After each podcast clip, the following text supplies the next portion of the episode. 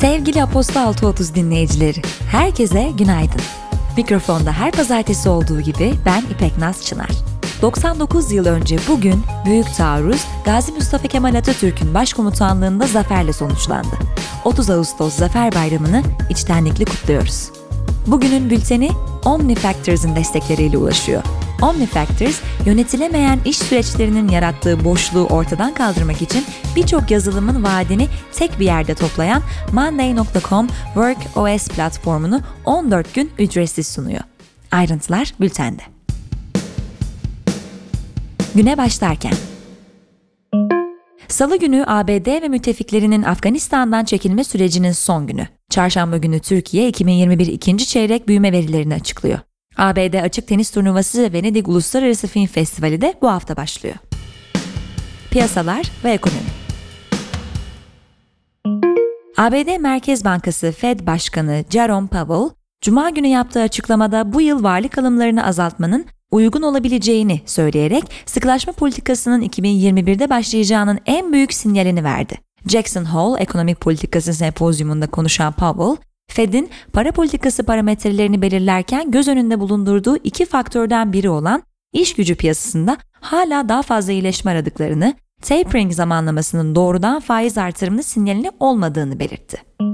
ABD tüketici fiyat endeksi Ağustos ayında bir önceki aya göre 10.9 puan gerilemeyle 70.3 seviyesine inerek Aralık 2021'den bu yana en düşük seviyesini gördü. Araştırmacı ekonomist Richard Curtin, normalleşmeyi geciktiren delta varyantını, yüksek enflasyonu, maaş artışları ve işsizlik rakamlarındaki düşüşte yaşanan yavaşlamayı tüketici güvenindeki gerilemenin nedenleri olarak gösterdi. Enerji Piyasası Düzenleme Kurumu, sosyal medyada yayılan elektrik faturalarına zam iddiasına karşılık, herhangi bir artış ya da gizli zam söz konusu değildir, dedi. Resmi açıklamada elektrik üretim maliyetinin yükselmesine bağlı olarak 1 Temmuz 2021'den itibaren geçerli olmak üzere nihai elektrik satış fiyatlarında tüm abone grupları için %15 oranında artış yapıldığı hatırlatıldı. İş Dünyası Alfabete bağlı otonom sürüş teknolojisi geliştirme şirketi Waymo, ışık ve mesafe algılamayı sağlayan lidar sensörlerinin satışını durdurduklarını açıkladı. Waymo sözcüsü, lidar sensörünü kendi bünyelerinde üretmeye ve kullanmaya devam edeceklerini belirtti.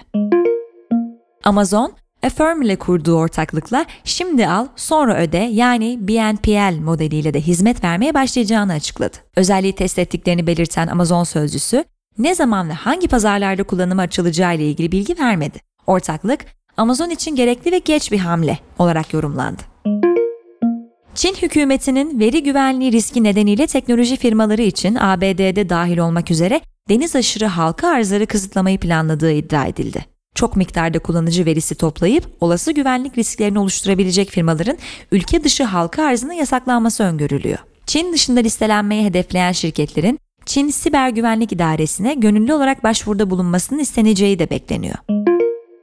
Amazon'un yatırımcıları arasında yer aldığı elektrikli araç üreticisi Rivian, ilk halka arzı için başvuruda bulunduğunu duyurdu. 2019'un başından bu yana 10 milyar dolardan fazla yatırım alan şirket, 70 milyar dolardan fazla değerleme öngörüyor. Politika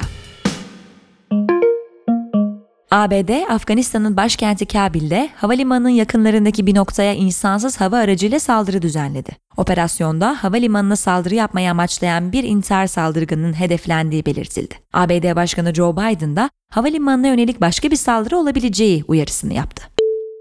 Taliban sözcüsü Zabihullah Mücahit, örgütün havalimanının belli noktalarını tuttuğunu ve ABD ordusu çekildikten sonra kontrolü devralmaya hazır olduklarını belirtti. Pentagon sözcüsü John Kirby ise Mücahid'in ifadesini yalanladı. Middle East Eye'ın konuya yakın kaynaklara dayandırdığı haberinde, Taliban'la taslak bir anlaşma hazırlandığı ve bu anlaşmaya göre Türkiye ve Katar'ın Kabil'deki havalimanını birlikte işletecekleri ileri sürüldü. Milli Savunma Bakanlığı, geçtiğimiz Cuma günü Türk Silahlı Kuvvetleri'nin Kabil'den tahliyelerinin tamamlandığını duyurdu. Erdoğan, Afganistan'ın toparlanması gerektiğini ve ülkenin birliğine, beraberliğine destek vermeye hazır olduklarını dile getirdi.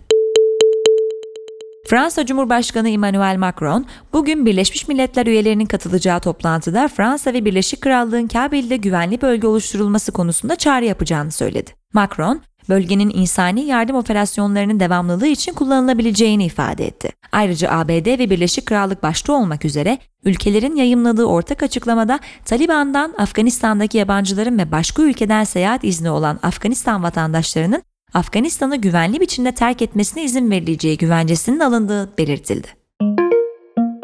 Brezilya Devlet Başkanı Jair Bolsonaro, geleceğinde 3 senaryo gördüğünü ve bunların tutuklanmak, öldürülmek ya da başkanlık seçimlerini kazanmak olduğunu dile getirdi. Bolsonaro, ilk seçeneğin gerçekleşmesinin mümkün olmadığını söylerken, dünya üzerindeki hiçbir insan beni tehdit edemez ifadelerini kullandı. İtalya'nın Lampedusa adasının yakınlarında batma riski olan göçmen teknesinin güvenlik güçleri tarafından kurtarıldığı belirtildi. Teknede Mısır ve Fas gibi ülkelerden gelen 539 göçmenin bulunduğu kaydedildi. Göçmenlerin vücutlarında şiddet izlerine rastlandığı, bu sebeple savcılığın soruşturma başlattığı aktarıldı. Türk Hava Yolları yurt içi uçuşlarda yolculardan aşı kartı veya negatif PCR testi talep edeceklerini açıkladı. Türk Hava Yolları Genel Müdürü Bilal Ekşi, uygulamanın 6 Eylül itibariyle geçerli olacağını belirtti.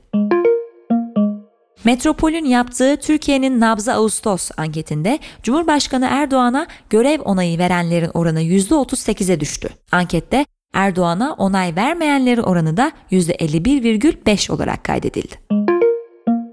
Orman Genel Müdürlüğü, Tunceli'nin Hozat ve Ovacık ilçelerinde başlayan 4 orman yangınının 3'ünün kontrol altına alındığını belirtti. Devam eden yangına 2 helikopter, 1 uçak, 1 arazöz, 3 ilk müdahale aracı, 2 dozer, 2 grader ve 40 personelle müdahale edildiği açıklandı. Teknoloji ve Startup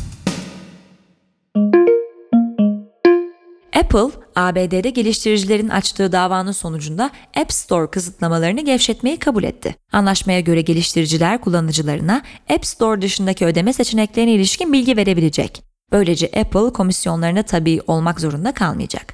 Ayrıca Apple daha küçük olan geliştiricilerden %30 yerine %15 komisyon alacak. Microsoft, dünyanın en büyük şirketlerinin de aralarında bulunduğu binlerce bulut bilişim müşterisini bilgisayar korsanlarının veri tabanlarını okuyup değiştirebileceği ve hatta silebileceği konusunda uyardı. Güvenlik açığının Microsoft Azure'un amiral gemisi Cosmos DB veri tabanında bulunduğu bildirilirken şirket, müşterilerimizi güvende tutmak ve korumak için bu sorunu hemen çözdük, dedi.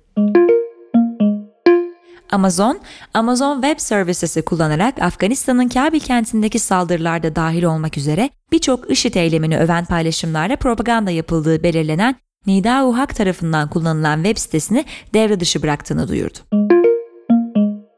T-Mobile, ay başında yaşanan ve 53 milyondan fazla kullanıcıyı etkileyen siber saldırının ardından müşteri verileriyle ilgili devam eden bir riskin bulunmadığını açıkladı. Spor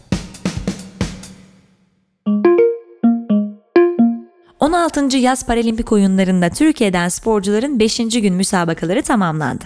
Okçulukta milli sporcular Özgür Cüre ve Bülent Korkmaz, makaralı yay karışık takım açık kategorisi final karşılaşmasında Çin takımına 153-152'lik skorla mağlup olarak gümüş madalya kazandı. Halter'de ise kadınlar 55 kiloda 20 yaşındaki Besra Duman 124 kilogramlık kaldırışıyla bronz madalya kazandı. Masa tenisinde ise durum şu. Tek kadınlarda sınıf 7 kategorisinde Kübra Korkut, yarı finalde Hollanda'dan Kelly Van Zon'a 3-1 yenilerek bronz madalya kazandı. Tek erkeklerde sınıf 5 kategorisinde Ali Öztürk, son paralimpik şampiyonu Ninging Cha'ya 3-0 yenilerek bronz madalya kazandı.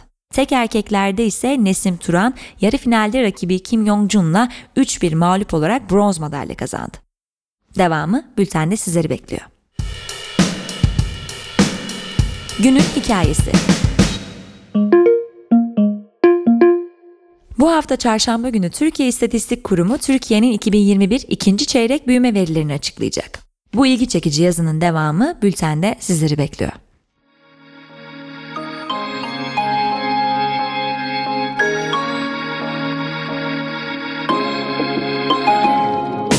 Evet sevgili Aposta 630 dinleyenleri, mikrofonda ben İpek. Bu pazartesi yine hep birlikte sizlerle haftayı başlatmış olduk. Umarım harika bir hafta geçirirsiniz.